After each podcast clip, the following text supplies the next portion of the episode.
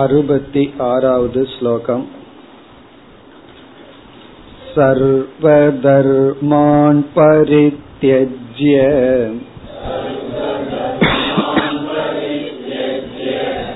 மாமேகம் சரணம் வ்ரஜ.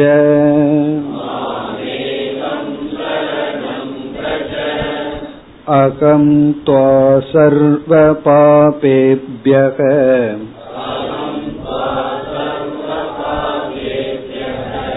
மோக்ஷயிஷ்யாமி மா சுசக.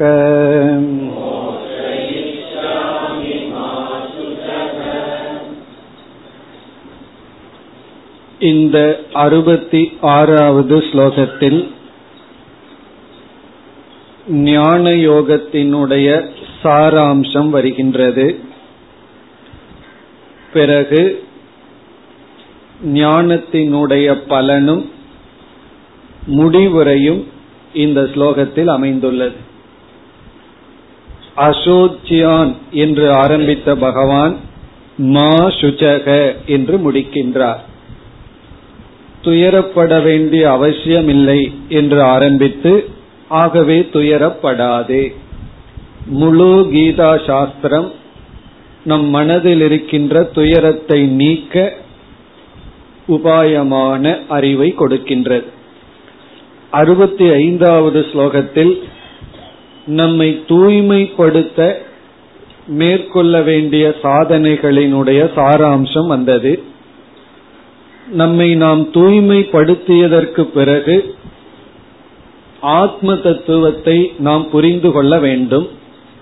அப்படி புரிந்து கொள்ள வேண்டும் என்றால் தூய்மைப்படுத்த என்ன சாதனைகளில் ஈடுபட்டோமோ அந்த சாதனைகளை விடுத்து ஞானத்தை அடைகின்ற சாதனையில் ஈடுபட வேண்டும்.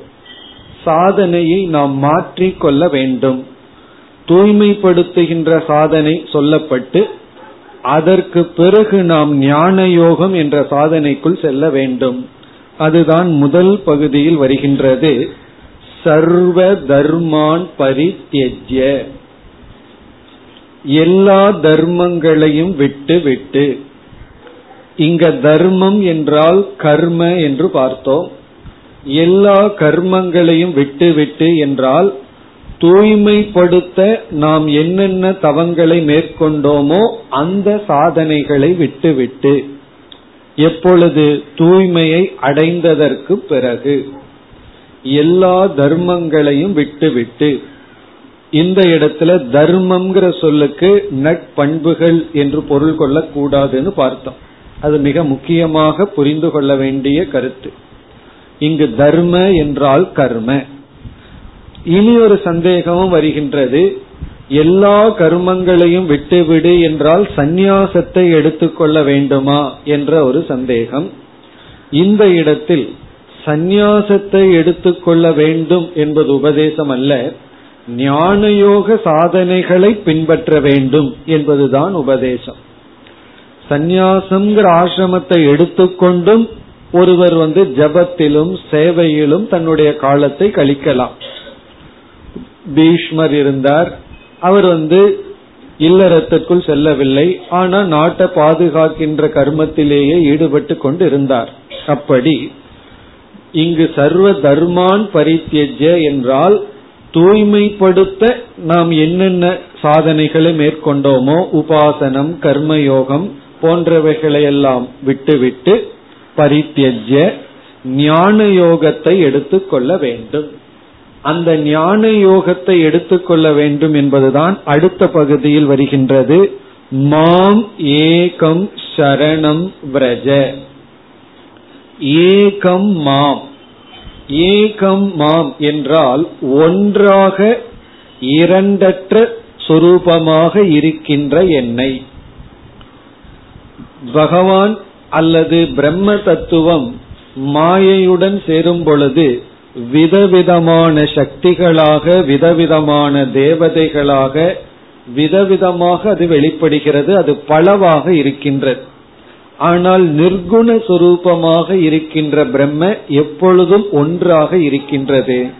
ஆகவே ஏகம் மாம் என்றால் நிர்குண பிரம்ம சொரூபத்தை, நிர்குண சொரூபமாக இருக்கின்ற என்னை சரணம் விரஜ சரணடைவாயாக. இங்க சரணடைவாயாக என்றால் இந்த இடத்தில் ஞானத்தினால் அகங்காரத்தை விட்டுவிடு, அகங்காரத்தை நிஷேதம் செய்வாயாக. சரணாகதி என்பது பல கோணங்களில் பேசப்பட்டுள்ளது. உதாரணமாக ஒரு துயரப்பட்ட பக்தன் செய்கின்ற சரணாகதி ஒரு படி, ஒரு நிலை. அவன் எதை சரணடைகின்றான் என்றால் என்னாலேயே சாதிக்க முடியும் என்கின்ற அகம்பாவத்தை சரணடைந்து ஈஸ்வரனுடைய அருளை அடைகின்றான். ஜிக்ஞாசு செய்கின்ற சரணாகதி, ஒரு சாதகன் செய்கின்ற சரணாகதி என்பது தன்னை பிரமாணத்திடம் ஒப்படைக்கின்றான். குருவிடமும் வேதாந்தத்திடமும் முழு நம்பிக்கைதான் ஜிக்ஞாசுவனுடைய சரணாகதி. இந்த இடத்தில் ஞானியினுடைய சரணாகதி ஞானத்தினால் அகங்காரத்தை நீக்குதல், நான் என்பதை விட்டுவிட்டு ஈஸ்வர தத்துவம் அல்லது பிரம்ம தத்துவம் மட்டும் உள்ளது என்று புரிந்து கொள்ளுதல். இங்க சரணம் ரஜ என்பதற்கு ஞான யோகத்தை எடுத்துக்கொண்டு ஞானத்தை அடைவாயாக என்பது பொருள். சரணம் ரஜன ஞான யோகத்தை எடுத்துக்கொள்ள வேண்டும். ஏன் பகவான் சரணம்ங்கிற வார்த்தையை பயன்படுத்தியுள்ளார் என்றால், நம்ம இந்த வார்த்தைய பல இடங்கள்ல ரொம்ப லூஸா பயன்படுத்தி இருக்கின்றோம். நான் அதுவேன்னு தஞ்சம் அடைஞ்சிட்டேன்னு பல சமயத்துல சொல்லுவோம். இங்க தஞ்சம் அடைதல் என்றால் ஞானம்தான் என்ற தஞ்சம் அடைதல், ஞானமே என்று ஞானத்தில் நம்மை விட்டு விடுதல், ஞானத்தை எடுத்து கொள்ளுதல்.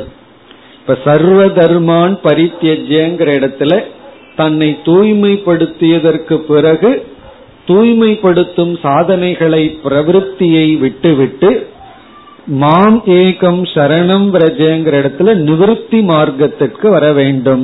நிவிருத்தி பரமான சாதனைகளை எடுத்துக்கொண்டு சிரவணம், மனனம், மௌனம், ஏகாந்தம் போன்ற சாதனைகளை பின்பற்றி ஞானத்தை அடைய வேண்டும், என்னை சரணடைய வேண்டும்.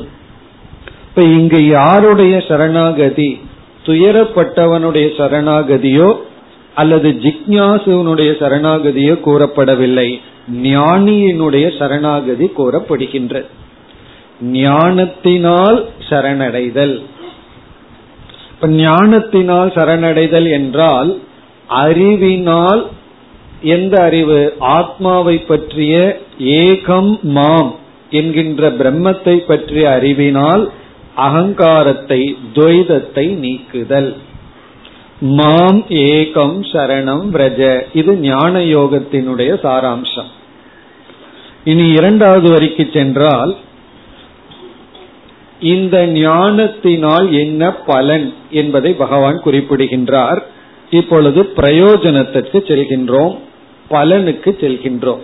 இப்ப முதல் வரியில பிரவிற்த்தி மார்க்கத்தை விட்டு நிவிற்த்தி மார்க்கமான ஞான யோகத்தை எடுத்துக்கொள்ள வேண்டும், அதன் பலனாக ஞானத்தை அடைய வேண்டும் சொன்னார்.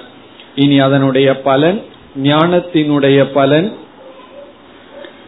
அகம் துவா சர்வ பாபேப்யக மோக்ஷயிஷ்யாமி.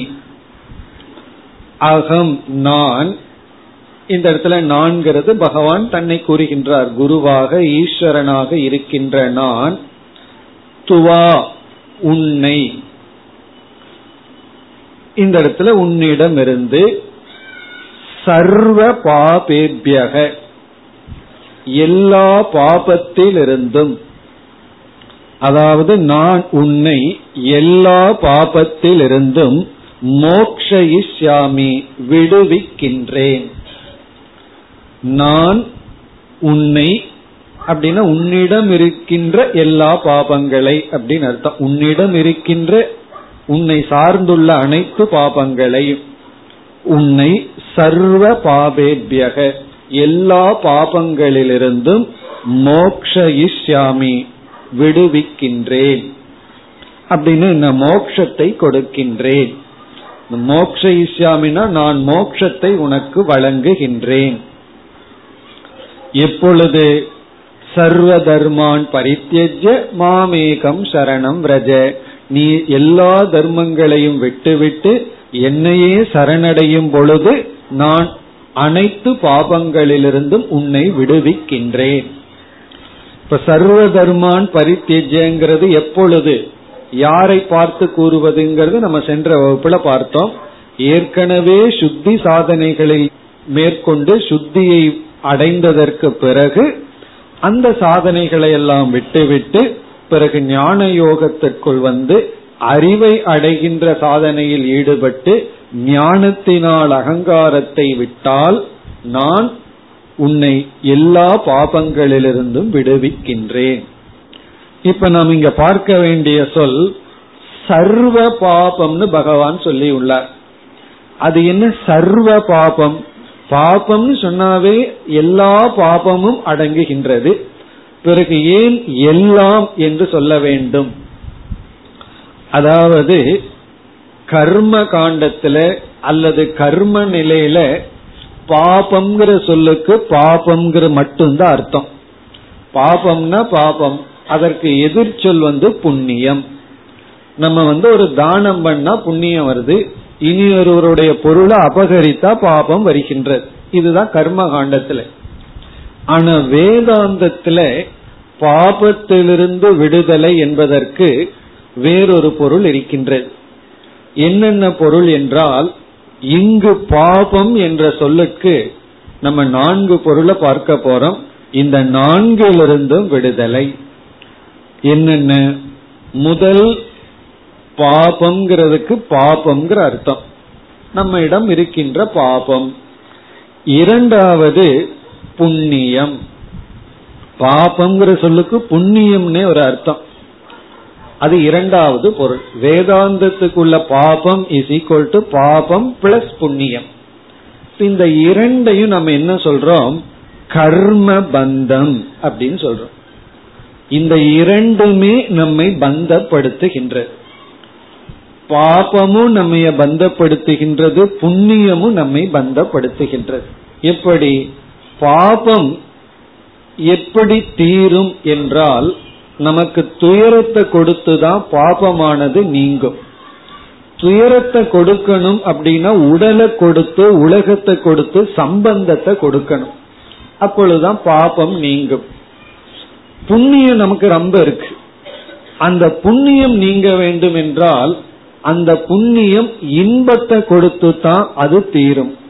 இப்ப இன்பத்தை கொடுத்து தீர வேண்டும் என்றால் அந்த இன்பத்தை எப்படி கொடுத்தாகணும்?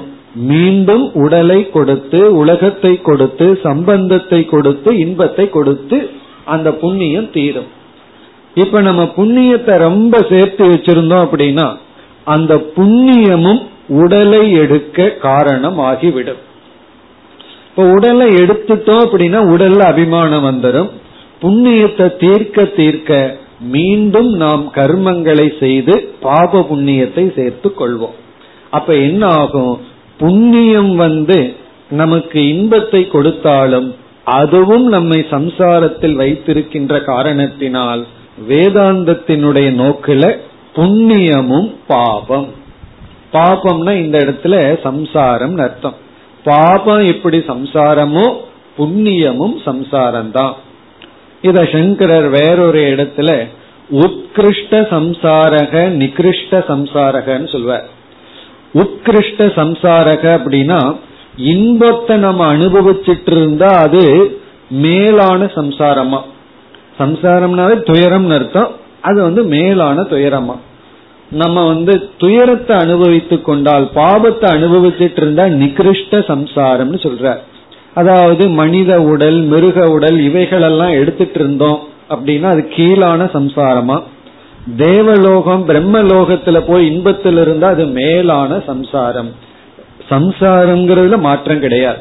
அப்படி பாபம் புண்ணியம் இரண்டுமே வேதாந்தத்தினுடைய நோக்குல பாபம். இது இரண்டாவது பொருள், புண்ணியமும் பாபம்தான்.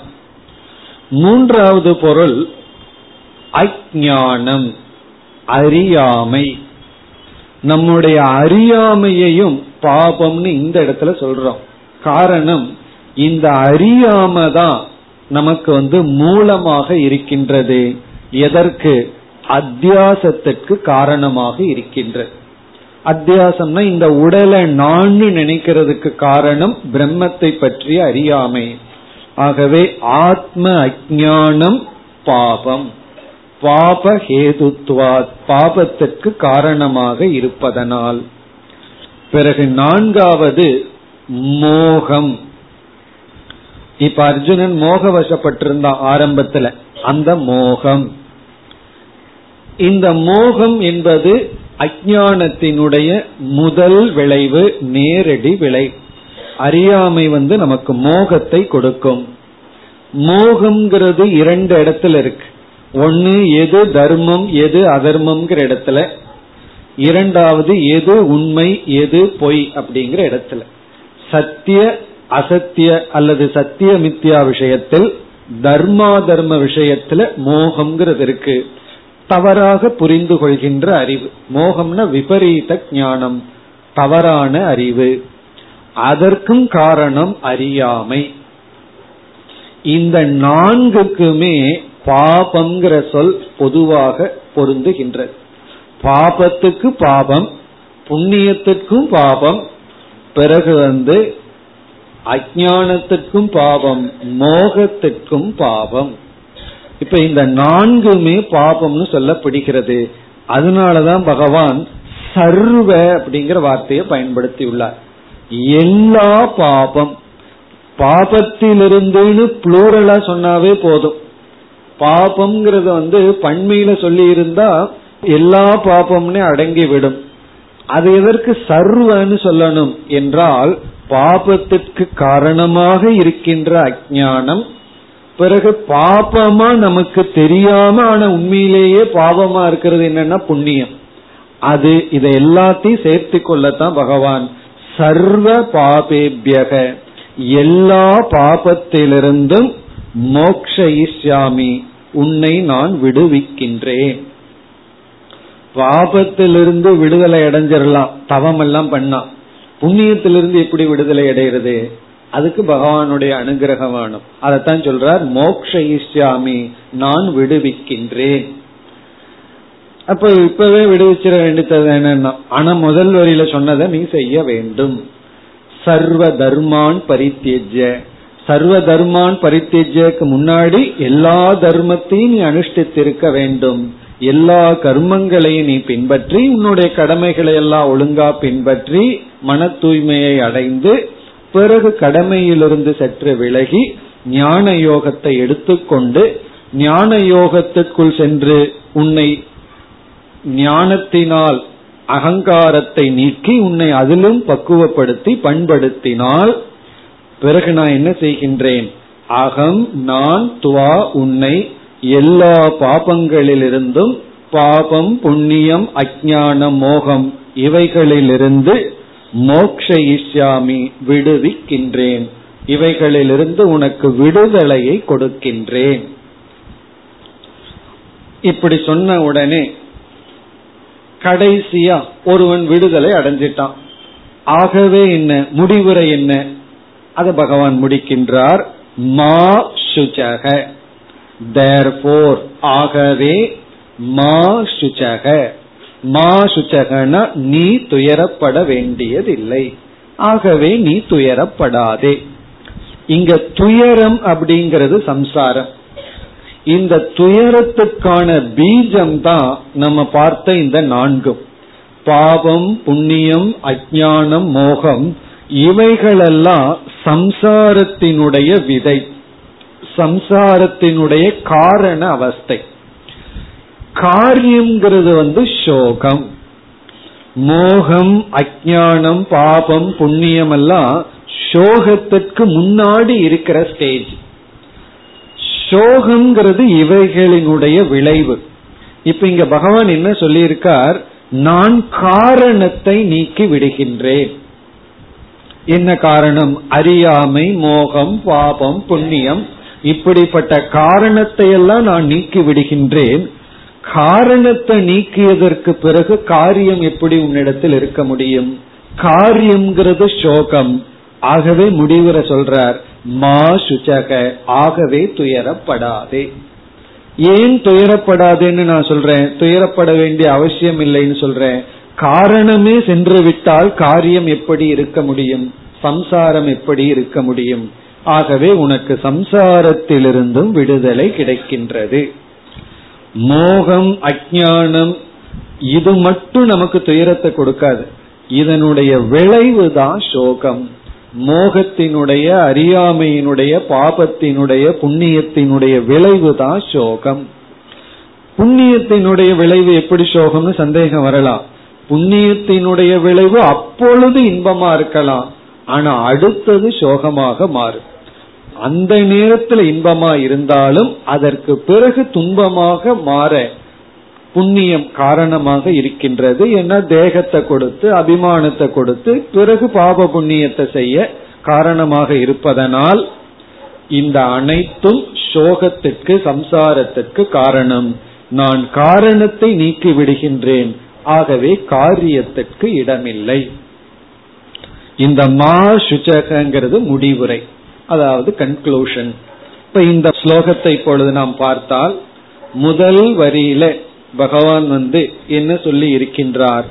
சர்வ தர்மான் பரித்யஜ்யங்கிற இடத்துல உன்னை தூய்மைப்படுத்தியதற்கு பிறகு தூய்மைப்படுத்த நீ என்னென்ன சாதனைகளை பின்பற்றினாயோ, பிரவிற்த்தி ரூபமான சாதனைகளை, அவைகளையெல்லாம் நீ விட்டு விடலாம். உனக்கு எந்த விதமான குற்ற உணர்வும் வேண்டியதில்லை. அதாவது நம்ம பூஜை பண்ணிருக்கலாம், ஜபம் பண்ணிட்டு இருந்திருக்கலாம், யாத்திரை பண்ணலாம், கர்ம யோகம் பண்ணலாம், பொறுப்புகள்ல இருந்திருக்கலாம், எத்தனையோ செயல்கள் பண்ணி செயலினால் நம்ம தூய்மைப்படுத்தி இருக்கோம். அந்த பிரவிற்த்தி ரூபமான சாதனைகளை எல்லாம் விட்டு விடு. ஆனா இங்க தர்மம்ங்கிறதுல நியாயத்தை விட்டு விடு, பண்புகளை விட்டு விடுன்னு சொல்லவில்லை. அதை மீண்டும் மீண்டும் சொல்வதற்கு காரணம், இந்த இடத்துல அந்த தவறை நாம் செய்துவிடக் கூடாது. கர்மத்தை விட்டுவிட்டு, தூய்மைப்படுத்துகின்ற சாதனைகளை விட்டுவிட்டு, அதை எப்பொழுது தூய்மையை அடைந்ததற்கு பிறகு, தூய்மையை அடைஞ்சதற்கு பிறகு தூய்மைப்படுத்துகின்ற சாதனையை விட்டுவிட்டு, மனதை தூய்மையை அடைந்ததற்கு பிறகு மனதை தூய்மைப்படுத்தும் சாதனையை விட்டுவிட்டு புத்தியை தூய்மைப்படுத்தும் சாதனைக்கு வா. அது என்னன்னா ஞான யோகம். அதனுடைய சாராம்சம் தான் ஏகம் மாம் சரணம் விரஜ, ஒன்றாக நிர்குணமாக இருக்கின்ற என்னை தஞ்சமடைவாயாக. இப்ப நிர்குண பிரம்மத்தை தஞ்சமடைகிறது இஸ் ஈக்வல் டு நிர்குண பிரம்மத்தை புரிந்து கொள்ளுதல். நிர்குண பிரம்மத்தை புரிந்து கொள்ளுதல் என்பது நிர்குண பிரம்மத்தின் மீது ஏற்றி வைத்ததை நீக்குதல். அதாவது பாம்பை விட்டு விட்டு கயிறிடம் தஞ்சமடை அப்படின்னு சொன்ன என்ன, பாம்புங்கிற புத்தியை நீக்கிட்டு அங்க இருக்கிறது கயிறுதான்னு புரிந்துகொள் என்று சொல்வது போல, அத்வைதமாக நிர்குணமாக இருக்கின்ற என்னை தஞ்சமடை அப்படின்னா என்னை புரிந்து கொண்டு அகங்காரத்தையும் இந்த பிரபஞ்சத்தையும் நீக்கிவிடு. இது ஏற்றி வைக்கப்பட்டதாக நீக்கிவிடு. அல்லது இந்த உலகத்தின் மீதும் உன்னுடைய உடல் அகங்காரம், இதில் இருக்கின்ற ரியாலிட்டி சத்தியத்துவத்தை விட்டுவிடு. இது உண்மை என்கின்ற புத்தியை விட்டுவிட்டு நான் ஒருவனே, நிர்குண பிரம்மன் ஒன்றே உண்மை என்று புரிந்துகொள். இப்படிப்பட்ட ஞானத்தை நீ அடைந்தால், அதாவது கர்மயோகத்துல தூய்மை அடைந்து, கர்மயோகத்தை விட்டு ஞான யோகத்திற்குள் ஞானத்தை அடைந்து, அந்த ஞானத்தினுடைய பலன் என்ன? சர்வ பாபேபியக மோக்ஷயிஷ்யாமி, எல்லா பாபங்களிலிருந்தும் உன்னை நான் விடுவிக்கின்றேன், மோட்சத்தை கொடுக்கின்றேன். ஆகவே மா சுச்சக, நீ துயரப்படாதே. இது முடிவுரை. இப்ப நம்ம இந்த முடிவுரையை பார்க்கணும்னா முகவுரை நமக்கு ஞாபகத்தில் இருக்கணும். அந்த முகவுரை ஞாபகத்தில் இருந்தா தான் முடிவுரை நல்லா முடியும். முகவுரை என்ன என்றால் 11வது ஸ்லோகத்தில், அதாவது 2வது அத்தியாயத்துல பண்டிதாக ந சோச்சந்தின்னு பகவான் சொல்லி இருந்தார். பண்டிதாகங்கிற இடத்துல ஞானிகள் என்பது பொருள். அந்த இடத்தில் ஞானிகள் துயரப்பட மாட்டார்கள். இதுதான் பகவானுடைய முகவுரை. இப்ப அந்த இடத்துல நம்ம விசாரம் செய்யும் பொழுது அங்க எப்படி விசாரம் செய்து பொருள் பார்த்தோம்? ஞானிகள் துயரப்பட மாட்டார்கள்ங்கிறத ஒரு ஈக்குவேஷனா எடுத்துட்டோம். கணக்கில் இப்படி ஒரு சமன்பாடு இருக்கும், அப்படி எடுத்துக்கொண்டு ஞானிகள்ங்கிறது லெப்ட் ஹேண்ட் சைடு, துயரப்பட மாட்டார்கள்ங்கிறது ரைட் ஹேண்ட் சைடா வச்சுட்டோம். இப்ப ஞானிகள் துயரப்பட மாட்டார்கள், இதிலிருந்து நம்ம டிரைவ் பண்றோம். அடுத்த கேள்வி, ஞானிகள் துயரப்பட மாட்டார்கள், அப்போ ஒரு கேள்வி கேட்கிறோம், யார் துயரப்படுவார்கள்? அதுக்கு என்ன பதில் சொல்வீர்கள்? அஞ்ஞானிகள் துயரப்படுவார்கள். ஞானிகள் துயரப்பட மாட்டார்கள்ங்கிற வாக்கியத்தை மாத்தி அமைச்சோம்னா ஒரு கேள்வி கேட்கிறோம், யார் அப்பொழுது துயரப்படுவார்கள்? அஞ்ஞானிகள் துயரப்படுவார்கள். இது செகண்ட் ஸ்டேட்மெண்ட். இப்ப இதே ஈக்குவேஷன் தேர்டு ஸ்டேட்மெண்ட்ல போடுறோம். இனி ஒரு கேள்வியை கேட்டு, அப்படி என்றால் துயரத்திற்கு காரணம் என்ன? என்ன பதில் சொல்வீர்கள்? துயரத்திற்கு காரணம் என்ன? ஞானிகள் துயரப்பட மாட்டார்கள், யார் துயரப்படுவார்கள்? அஞ்ஞானிகள் துயரப்படுவார்கள், துயரத்திற்கு காரணம் என்ன? இதுக்கு ஐன்ஸ்டீன்கிட்ட போகணுமோ? துயரத்திற்கு காரணம் என்ன? அஞ்ஞானம் துயரத்திற்கு காரணம். அஞ்ஞானம் துயரத்திற்கு காரணம். ஏன்னா அஞ்ஞானம் யாருகிட்ட இருக்கோ அவங்க துயரப்படுகிறார்கள், அஞ்ஞானம் யாருகிட்ட இல்லையோ அவர்கள் துயரப்படுவதில்லை. ஆகவே துயரத்திற்கு காரணம் அஞ்ஞானம், அறியாமை. இனி ஃபோர்த் ஸ்டேட்மெண்ட், அப்படி என்றால் துயரத்திலிருந்து விடுதலை அடைய என்ன காரணம்? துயரத்துக்கு காரணம் அறியாமை அப்படிங்கறத உணர்ந்துட்டோம்னா துயரத்திலிருந்து விடுதலை அடைய என்ன காரணம்? ஞானம் துயரத்திலிருந்து விடுதலை அடைய காரணம். இப்படி 4 படியா அங்க வந்துள்ளோம். அந்த இடத்துல அதுதான் முகவுரை. அப்ப கீதையினுடைய முகவுரையே ஞானத்தினால் துயரத்திலிருந்து விடுதலை, ஞானம் துயரத்திலிருந்து விடுதலை அடைய காரணம். அதையும் மிக சுருக்கமா நம்ம இப்பொழுது பார்த்திடலாம். அதாவது அர்ஜுனன் நினைக்கலாம், என்னுடைய இப்பொழுது துயரத்துக்கு காரணம் ஆத்ம அஞ்ஞானம் எல்லாம் கிடையாது, முன்னாடி இருக்கிற பீஷ்மர் துரோணர் இவர்களுடைய மரணம் அப்படின்னு அர்ஜுனன் நினைக்கலாம். அர்ஜுனனுக்கு இப்ப அதுதான சாரம், பீஷ்மர் துரோணர் இவர்களுடைய மரணத்தை முன்னிட்டு நான் துயரப்படுகின்றேன். இப்ப இதிலிருந்து ஆத்ம அஞ்ஞானத்துக்கு நம்ம படிப்படியா போக போறோம். அதாவது முதல்ல அர்ஜுனன் என்ன நினைக்கிறான்? வெளி இருக்கிற சூழ்நிலை தான் துயரத்துக்கு காரணம்னு நினைக்கிறான். இப்ப நம்ம ஒரு கேள்வி கேட்கிறோம், பீஷ்மர் துரோணர் அவன் பாக்குறதுக்கு பதுவா துஷ்சாதனனை துரியோதனை பார்த்திருந்தான்னு சொன்னா அவர்களுடைய மரணத்தை நினைச்சு இவன் துயரப்படுவானா? கண்டிப்பா துயரப்பட மாட்டான். இப்ப பீஷ்மர் துரோணருடைய மரணத்தை துயரத்துக்கு காரணம்னு சொல்ற அர்ஜுனன் வேறு யாராவது மரணத்தை பார்த்தா துயரத்துக்கு காரணம்னு சொல்ல மாட்டான். இதுல இருந்து என்ன தெரியுது? மரணம் துயரத்துக்கு காரணம் அல்ல, பீஷ்மர் துரோணருடைய மரணம் தான் துயரத்திற்கு காரணம். ஆகவே துயரத்துக்கு காரணம் இவன் பீஷ்மர் துரோணரிடம் வைத்துள்ள ராகத்வேஷம், பற்றுதான் துயரத்திற்கு காரணம். பீஷ்மர் துரோணர் மீது பற்று இருக்கிறதுனால அவங்களுடைய மரணம் துயரத்திற்கு காரணம். துஷ்டாதனன் மீது பற்று இல்லாததுனால அவனுடைய மரணம் இவருக்கு துயரத்துக்கு காரணம் இல்லை. அவன் மீது யாராவது பற்று இருந்தா அவங்க வருத்தப்பட்டு இருப்பார்கள் அவனுடைய மரணத்திற்கு. இப்ப துயரத்துக்கு காரணம் பீஷ்மர் துரோணரிடமிருந்து எங்க வந்துட்டோம்? அர்ஜுனனுடைய மனதிற்குள்ள வந்துட்டோம். ராகத்வேஷம்தான் துயரத்திற்கு காரணம். வெளியே ஒரு சூழ்நிலை இருக்கு, அந்த சூழ்நிலை துயரத்துக்கு காரணமாத்தான் தெரியுது. ஆனால் உண்மையில சிந்திச்சு பார்த்தா அந்த சூழ்நிலையில் இருக்கின்ற வெறுப்பு வெறுப்பு தான் துயரத்துக்கு காரணம். இது ஒரு பெரிய ஷிஃப்ட், வெளியே இருந்து நமக்குள்ள வந்துட்டோம். இனி அடுத்த ஷிஃப்ட் என்ன அப்படின்னா, ஏன் இந்த ராகத்வேஷம் வந்தது, இந்த விருப்பு வெறுப்பு தான் வருவதற்கு என்ன காரணம் அப்படின்னு சொன்னா இங்கேயும் ஒரு பெரிய ஜம்ப் இருக்கு.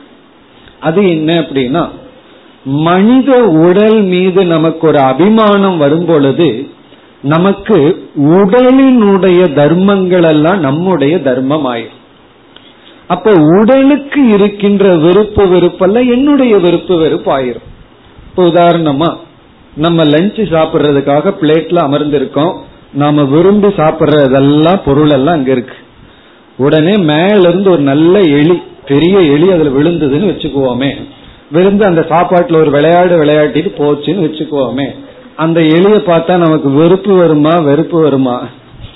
கண்டிப்பா வெறுப்பு வரும். காரணம் என்ன? இந்த உடலுக்கு அந்த எலி என்ன விரும்பத்தக்கது அல்ல. சப்போஸ் பூனை வந்து உட்கார்ந்து சாப்பிட ஆரம்பிக்குது, நம்ம ஏதோ பழைய சோறை போட்டிருக்கோம், அதுல எலி விழுந்ததுன்னு வச்சுக்குவோமே, அந்த பூனைக்கு எப்படி இருக்கும்? ஒரு நல்ல அது டின்னரோ பிரேக்ஃபாஸ்டோ ஏதோ. அப்போ பூனையினுடைய உடலுக்கு எலி முன்னாடி கிடைச்சதுன்னா, நீங்க என்னதான் பூனைக்கு பாயசத்தை வைங்க, அது எலியில தான் சந்தோஷமா சாப்பிடும். ஆனா நமக்கு இப்ப ஏன் பூனைக்கு அந்த எலி மீது ஒரு சந்தோஷமும் நமக்கு வெறுப்பு வருது? சரீரத்தின் அடிப்படையில். அப்ப ராகத்வேஷம் நமக்கு வர காரணம், இதுக்கு காரணம் என்ன தெரிஞ்சது? வெளியே இருக்கிற சூழ்நிலையா தெரிஞ்சது. சற்று சிந்திக்கும் பொழுது என்னுடைய ராகத்வேஷம்னு தெரிஞ்சது. அந்த ராகத்வேஷத்துக்கு காரணம் சரீரத்துல அபிமானம். இனி அடுத்த கேள்வி, சரீரத்துலதான் ஏன் அபிமானம் வந்தது என்றால், நான்கிற சொல்லுக்கு ஆத்மாங்கிற அறிவு இல்லாத காரணத்தினால். இப்ப நான்கிறது உடல் அல்ல, ஆத்மா அப்படிங்கிற ஒரு அறிவு வந்துட்டா இந்த உடலை நான் நினைக்க மாட்டேன். கயிறு தெரியாததுனால பாம்பை பார்த்தோம், அதே போல நான்கிறது யாருன்னு தெரியாததுனால நான் அல்லாத உடலை நான் நினைத்தேன். நான் அல்லாத உடல் மீது நான்கிற அபிமானம் வர, உடலில் உள்ள தர்மம் எல்லாம் எனக்கு வர, ராகத்வேஷம் வர, வெளி சூழ்நிலை எனக்கு துயரத்திற்கு காரணமாக தெரிகிறது. இப்ப நம்ம கீழிருந்து போவோம். நான்கிறதுல ஒரு கரெக்ஷன் வந்தாச்சு. நான்கிறது ஆத்மா, அழியாத ஒரு தத்துவம் அப்படிங்கிற உண்மையை உணர்ந்தால் இந்த சரீரத்தின் மீது அபிமானம் கிடையாது. சரீரத்தின் மீது அபிமானம் இருந்தாலும் அதுல ரியாலிட்டி கிடையாது, உண்மையான அபிமானம் கிடையாது. சரீரத்தில் அபிமானம் இல்லைனா ராகத்வேஷம் கிடையாது, ராகத்வேஷம் இல்லைனா எந்த வெளி சூழ்நிலையும் எனக்கு துயரத்திற்கு காரணம் அல்ல. இவ்விதம் வெளி சூழ்நிலை துயரத்துக்கு காரணம்ங்கிறது மேலோட்டமான ஞானம். சற்று சிந்திக்கும் பொழுது ஆத்ம அஜானம்தான் துயரத்திற்கு காரணம். ஆகவே இந்த கீதா சாஸ்திரத்துல என்ன நடந்தது? ஆத்ம ஞானம் புகட்டப்பட்டு மா சுச்சக என்று பகவான் முடிவுரை செய்கிறார். ஆகவே உனக்கு துயரத்திற்கு காரணம் இல்லை. நீ ஏன் துயரப்படணும்? வெளி சூழ்நிலையினால துயரப்படுறையா, ராகத்வேஷத்தினால துயரப்படணுமா, அபிமானத்தினால துயரப்படணுமா? எதுவுமே உனக்கு இல்லை. காரணம், நீ சர்வ பாபேபியக, எல்லா பாபத்திலிருந்தும் விடுதலை அடைந்து விட்டாய். குறிப்பா அஞ்ஞானம், மோகம் இதிலிருந்தெல்லாம் விடுதலை அடைந்து விட்டாய். கர்மம் எல்லாம் சரீரத்திற்கு உனக்கல்ல என்று மா சுச்சக என்ற முடிவரை எப்பொழுது நமக்கு நன்கு விளங்கும்னா, துயரத்துக்கு காரணம் ஏதோன்னு நினைச்சிட்டு இருந்தோம், ஆரம்பத்திலேயே நிலைநாட்டப்பட்டு விட்டது ஆத்ம அஜானம்தான் துயரத்திற்கு காரணம். அந்த அஜானம் நீக்கப்பட்டு விட்டது, அதை நீக்குவதற்கு தான் இவ்வளவு உபதேசம் செய்யப்பட்டது. ஆகவே நீ துயரப்பட வேண்டாம். இந்த முடிவுரையுடன் கீதையினுடைய உபதேசமும் முடிவடைகின்றது. இப்ப இந்த ஸ்லோகத்துடன் பகவானுடைய உபதேசம் முடிவடைகின்றது. இனிமேல் முடிவுரையாக சில கருத்துக்கள் வர இருக்கின்றது. நாம் அடுத்த ஸ்லோகத்திற்கு செல்லலாம். 67 இதம் தே நாதபஸ்காய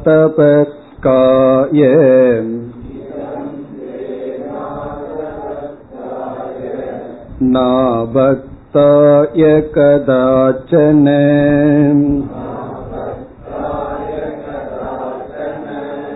நச்சாசுஸ்ரோஷவே வாச்யம்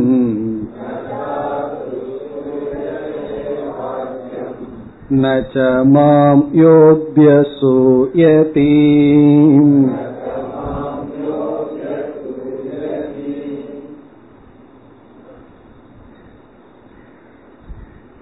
உபதேசத்தை முடித்ததற்கு பிறகு பகவான் சில ஸ்லோகங்களில் சாஸ்திர சம்பிரதாய விதியை கூறுகின்றார்.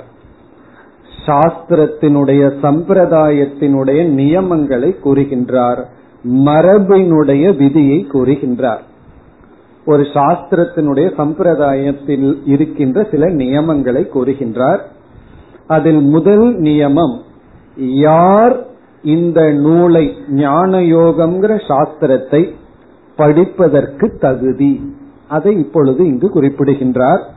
இந்த 67வது ஸ்லோகத்தில் இந்த கீதா சாஸ்திரத்தை படிக்க 4 நிபந்தனைகளை பகவான் கொடுக்கின்றார். இப்படிப்பட்ட நிபந்தனை உடையவர்களுக்குத்தான் இந்த சாஸ்திரத்தை உபதேசிக்க வேண்டும்.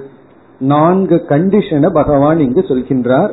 இப்படிப்பட்டவர்களுக்குத்தான் உபதேசம் செய்ய வேண்டும், இப்படிப்பட்டவர்கள் தான் இதை கேட்க வேண்டும், அப்பொழுதுதான் பயனை அடைவார்கள். என்ன இப்ப இங்க பகவான் குருவிடம் சொல்வது போல சொல்ற, அதாவது இதை இப்படிப்பட்டவர்களுக்கு தான் உபதேசிக்க வேண்டும், இந்த தகுதி இல்லாதவர்களுக்கு உபதேசிக்க வேண்டாம். ஏன்னா அது அவங்களுக்கு நல்லது, உங்களுக்கு நல்லது. காரணம் என்ன? பயன் இல்லை. இப்ப என்னென்ன தகுதி? முதல் தகுதி, இதம் தே ந அதபஸ்காய. இதம் அப்படின்னா இந்த உபதேசம். இந்த உபதேசம் ந அதபஸ்காய. இங்க தே அப்படின்னா உனக்கு கொடுக்கப்பட்ட அப்படின்னு அர்த்தம். தே உனக்கு கொடுக்கப்பட்ட இந்த உபதேசம். அதபஸ்காயன தபம் செய்யாதவர்களுக்கு உபதேசம் செய்யக்கூடாது. உனக்கு கொடுக்கப்பட்ட இந்த உபதேசம் தபம் செய்யாதவர்களுக்கு கொடுக்க கூடாது. அப்படின்னு என்ன? அதாவது யமம் நியமம் முதலிய நெறிகளை, தர்மத்தை பின்பற்றாதவர்களுக்கு இதை உபதேசிக்க கூடாது, உபதேசிக்க வேண்டாம். தபமற்றவர்களுக்கு உபதேசித்து பயனில்லை, தபமற்றவர்களுக்கு உபதேசித்து பயனில்லை. இப்ப தவத்துடன் கூடி இருப்பவர்களுக்கு தான் உபதேசிக்க வேண்டும். அதபஸ்காய ந வாச்சியம், தபமற்றவர்களுக்கு கூறக்கூடாது. பிறகு இரண்டாவது, ந அபத்தாய கதாச்சன. சில பேரிடம் தவம் இருக்கும், ஆனால் ஈஸ்வரனிடமும் குருவிடமும் பக்தி இல்லை என்றால் உபதேசிக்க கூடாது. அபக்தாய அப்படின்னா குருவிடமும் ஈஸ்வரனிடமும் சாஸ்திரத்திடமும் பக்தி இல்லை என்றால் அந்த பக்தியற்றவர்களுக்கு உபதேசிக்க கூடாது. அதாவது ஒரு விளக்காசிரியர் சொல்றார், ஒருவரிடம் தவம் இருந்தாலும் பக்தி இல்லை என்றால் அவருக்கு உபதேசிக்க கூடாது. சில பேர் நன்னெறியில வாழ்ந்து கொண்டு இருப்பார்கள், தர்மப்படி வாழ்வார்கள், அவரிடம் தவம் இருக்கும். ஆனா குருவிடமும் சாஸ்திரத்திடமும் நம்பிக்கை இருக்கார். அவரிடம் போய் ஏதாவது சொன்னா எனக்கு இதுவே போதும்னு சொல்லிடுவார், இந்த உபதேசம் எல்லாம் பண்ணாதன்னு சொல்வார்கள். ஏன்னா அவர்களுக்கு நம்பிக்கை பக்தி இருக்காது. ஆகவே அபக்தாயன பக்தி அற்றவர்களுக்கும் கதாச்சன எப்பொழுதும் நச்ச வாச்சியம் சொல்லக்கூடாது. சில பேர்த்துக்கு தவமும் இருக்கும், குருவிடம் பக்தியும் இருக்கும், ஆனா இனி ஒன்னு இல்லைன்னா சொல்லக்கூடாதுன்னு சொல்றார். அது என்ன? நச அஸ்ருஷவே. அதாவது சுஸ்ரூஷா அப்படின்னா கேட்டல். ஒருவர் நம்ம கிட்ட கேட்கணும். அஸ்ருஷவே அப்படின்னா கேட்காதவர்களிடம் நச்ச வாச்சியம் சொல்லக்கூடாது. சில பேர்த்துக்கு குரு மீதும் சாஸ்திரத்தின் மீதும் பக்தி இருக்கும், ஆனா கேட்கணுங்கிற எண்ணம் வராது. அப்போ கேட்கிற அளவுக்கு அவர்கள் உயர்ந்தா தான் சொல்ல வேண்டும். இப்போ சுஸ்ரூஷா அப்படிங்கிறதுக்கு 2 அர்த்தம்.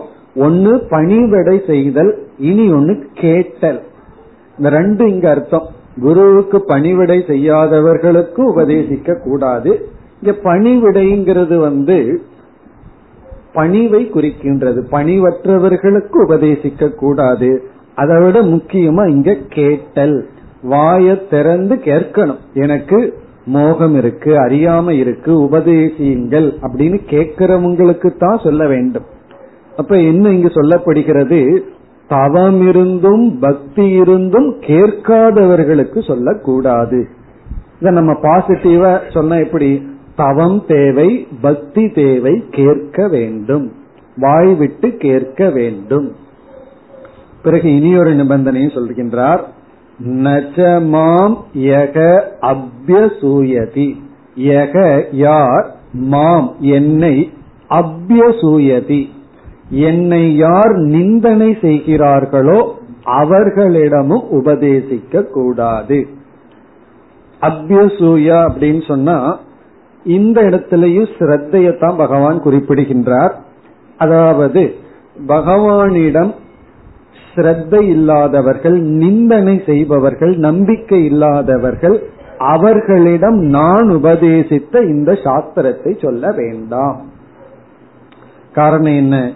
யாருக்கு என் மீது ஸ்ரத்தை இருக்கோ அவர்கள் தான் நான் சொன்னதை சொன்னா கேட்பார்கள்.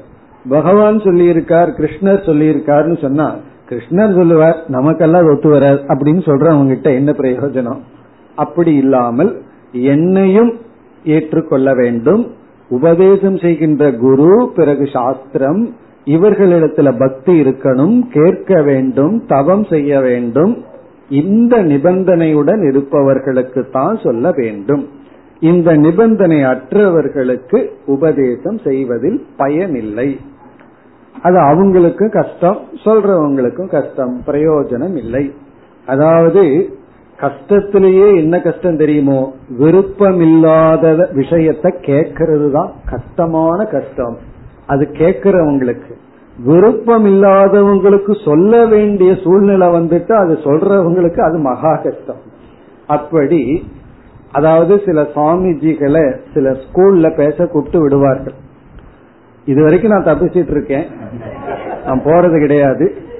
வேற வழி இல்லாம அந்த ஸ்டூடெண்ட்ஸ் எல்லாம் என்ன செய்து விடுவார்கள், டீச்சர்ஸ் நீ அட்டென்ட் பண்ணித்தான் ஆகணும்னு சொல்லி விடுவார்கள். எந்த ஸ்டூடெண்ட்ஸுக்கும் காது கொடுத்து கேட்கறதுக்கு விருப்பம் இருக்காது. வேற வழி இல்லாம அந்த சுவாமிகள் போய் பேசித்தான் ஆகணும். அவர்கள் வேற வழி, விருப்பமே இல்லாதவர்களிடம் ஏதாவது பேசி ஆகணுமே, அப்படி பேசுவார்கள். அதுதான் சிரமத்திலே பெரிய சிரமம். அப்படி காது கொடுத்து விரும்பி கேட்காதவர்களிடம் சொல்றதும் கஷ்டம். அது உண்மையிலேயே ஸ்டூடெண்ட்ஸுக்கும் கொடுக்கிற சிரமம்.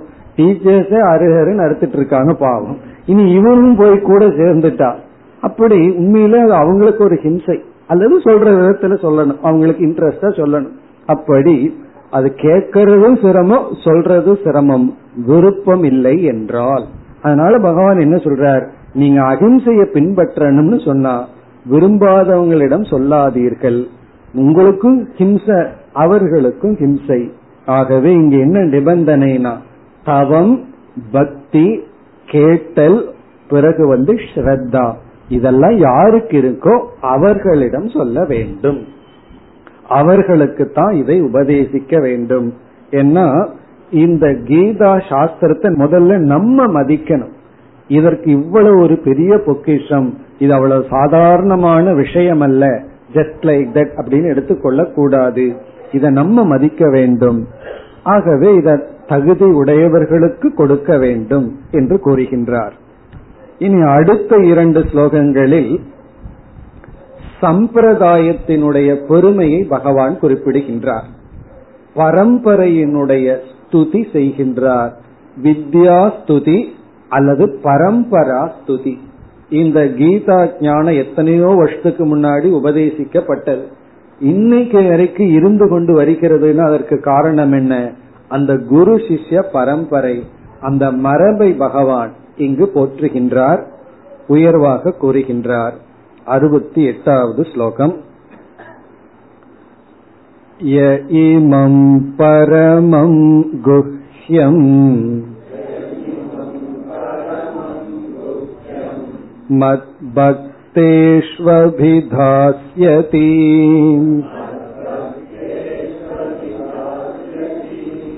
भक्तिं मयि परां कृत्वा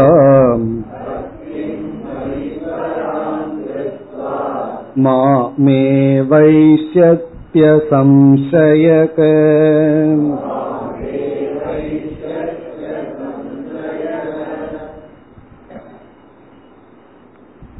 இந்த ஸ்லோகத்தில் பக்தியினுடைய பெருமையும் சம்பிரதாயத்தினுடைய பெருமையையும் பகவான் குறிப்பிடுகின்றார். அதாவது இன்று வரை கீதா சாஸ்திரம் இருந்து வர காரணம் அந்த குரு சிஷ்ய பரம்பரை. ஆகவே இந்த இரண்டு ஸ்லோகங்களில் 68 69 இந்த இரண்டு ஸ்லோகங்களில் குருவுக்கு பகவான் அந்த குருவை பகவான் போற்றுகின்றார். இதை யார் எடுத்து வழங்கியுள்ளார்களோ அவர்கள் என்னுடைய உயர்ந்த பக்தர்கள். அதாவது யார் இந்த சாஸ்திரத்தை போதனை செய்தார்களோ அவர்கள்தான் மேலான பக்தர்கள் என்று இறைவன பக்தி செலுத்துகின்ற விதத்தில் இந்த அறிவை புகட்டுபவர்கள் உயர்ந்த பக்தர்கள் என்று குறிப்பிடுகின்றார். அப்படி குறிப்பிடும் பொழுது இந்த ஞானத்தினுடைய பெருமையையும் குறிப்பிடுகின்றார்.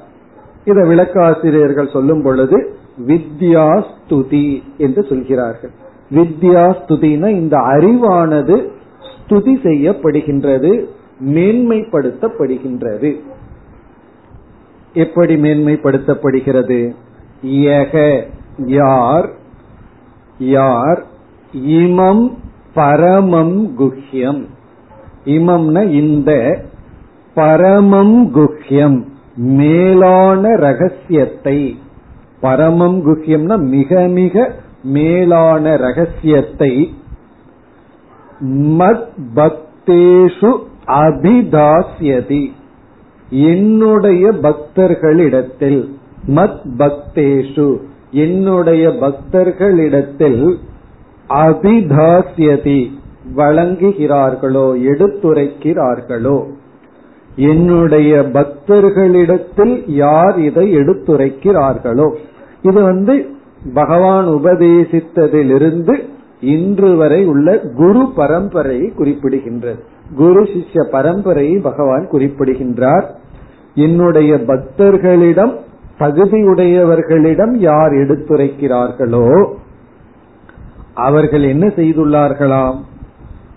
மயி பக்திம் பராம் கிருத்வா, மயி அவர்கள் என்னிடத்தில், இப்படி என்னுடைய உபதேசத்தை யார் எடுத்துரைக்கிறார்களோ அவர்கள் என்னிடத்தில் பராம் பக்திம் கிருத்வா மேலான பக்தியை செலுத்தி உள்ளார்கள், செலுத்தியவர்களாக.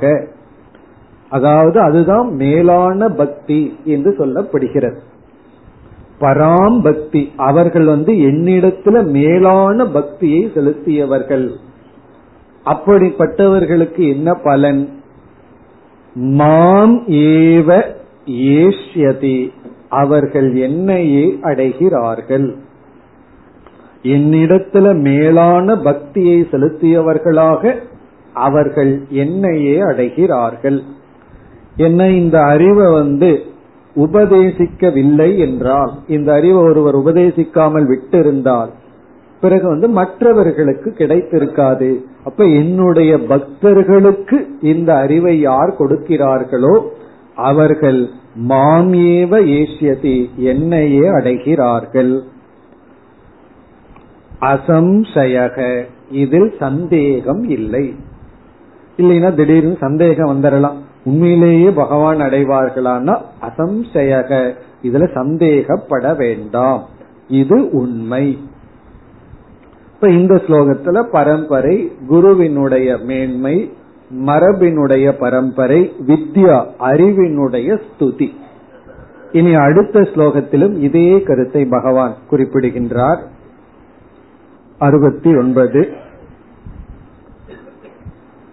நச தஸ்மான் மனுஷ்யேஷு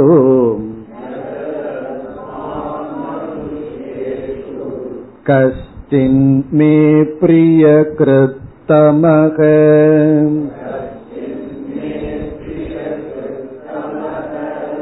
பவிதா நச்ச மே தஸ்மாத் அன்ய பிரியதரோ புவி.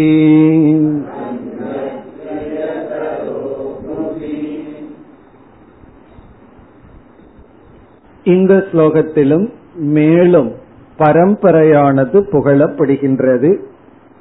அதாவது சம்பிரதாயத்தில் இருப்பவர்கள் இந்த அறிவை கொடுக்காமல் விட்டிருந்தால், வெறும் புஸ்தகத்துல மட்டும் கீதை இருந்ததுன்னு வச்சுக்குவோமே, வெறும் லைப்ரரியில மட்டும் கீதை வந்து ஒரு 500 வருஷம் இருந்திருந்ததுன்னா, இந்த ட்ரெடிஷன் பரம்பரை இல்லாமல் போயிருந்தால் இந்த ஸ்லோகத்தை படிச்சா யாராலும் சரியாக பொருள் சொல்ல முடியாது.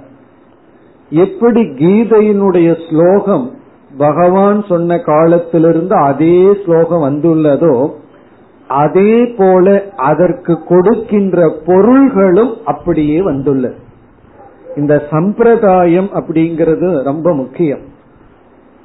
அது வந்து ஒரு உயிருடன் இருப்பவர்களால தான் செய்ய முடியும். இப்ப புஸ்தகத்துல பிரிண்ட் ஆயிருக்கு, அது வந்து புஸ்தகத்துல இருக்கு.